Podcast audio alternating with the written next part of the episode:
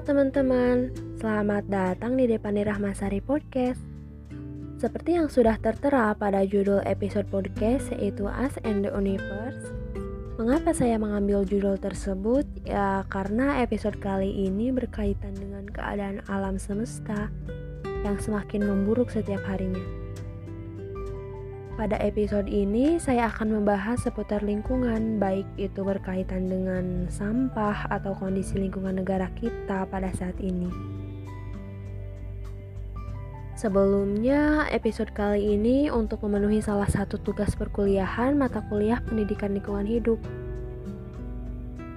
Oke, langsung saja. Jadi, setelah saya menyimak beberapa video dan film yang berkaitan dengan lingkungan alam, ada beberapa istilah baru yang saya temui dalam salah satu channel YouTube Greenpeace Indonesia yang berjudul Urban Series nomor 1 mengenai sampah yang ada di Indonesia. Adapun istilah baru yang saya dapatkan di antaranya yaitu istilah produk FMCG atau Fast Moving Consumer Goods Ternyata produk FMCG ini merupakan produk-produk yang memiliki perputaran produksi dengan cepat. Produksi ini erat kaitannya dengan konsumsi kehidupan kita sehari-hari seperti perlengkapan mandi serta produk makanan dan minuman. Perlu diketahui bahwa di Indonesia produk FMCG ini sangat laris dan mengalami pertumbuhan setiap tahun dengan konsekuensi ya pertumbuhan sampah juga ikut naik. Sehubungan dengan hal tersebut, saya juga menonton salah satu film animasi yang berjudul Wall-E 2008. Yang perlu diketahui bahwa film yang disutradai oleh Andrew Stenson ini berkenaan dengan kondisi bumi yang kotor dan penduduk bumi yang abai terhadap lingkungan. Dalam film tersebut dihadirkan peran utama seorang robot pembersih sampah yang mampu memanusiakan manusia pada saat itu. Setelah saya review nih teman-teman, ternyata film Wall-E 2008 ini berkaitan dengan kondisi lingkungan dan budaya masyarakat Indonesia pada saat ini di mana kondisi lingkungan di Indonesia sekarang ini bisa dikatakan sangat memprihatinkan. Dilihat dari masyarakat yang masih abai terhadap lingkungan dan enggan merawat lingkungan sekitar.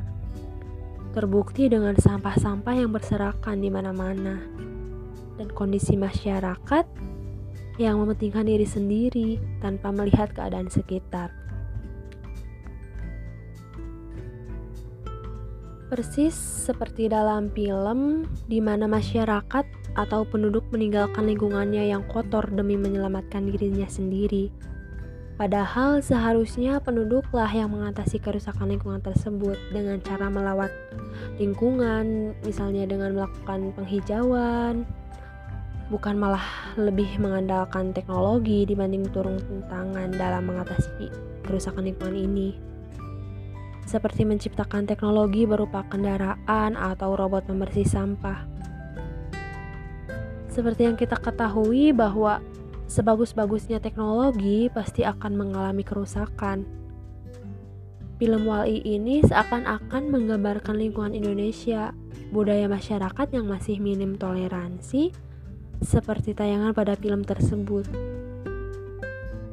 Kemanusiaan dan toleransi jauh dari kata baik. Semua orang disibukkan dengan gadget masing-masing.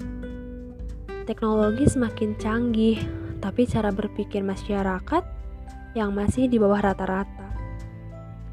Dari hal ini dapat diambil kesimpulan bahwa film Wall-E ini sangat berkaitan dengan keadaan lingkungan dan budaya masyarakat Indonesia.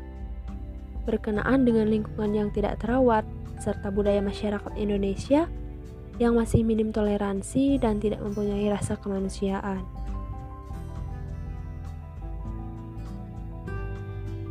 Nah, dari kaitan film tersebut dengan kondisi lingkungan dan budaya Indonesia, Sebenarnya ada beberapa pesan yang ingin sutradara sampaikan lewat film tersebut.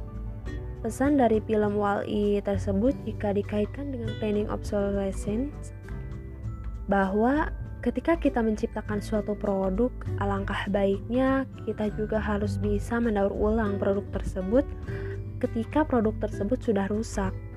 Mengapa demikian? Ya, karena dengan adanya daur ulang dapat mengurangi angka kenaikan sampah setiap harinya. Dan kita juga harus memperhatikan kegunaan produk yang kita ciptakan tersebut di masa yang akan datang. Mungkin cukup sekian pembahasan yang dapat saya sampaikan.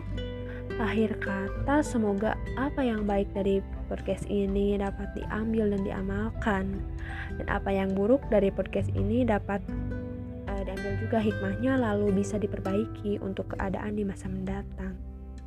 Sekian, terima kasih.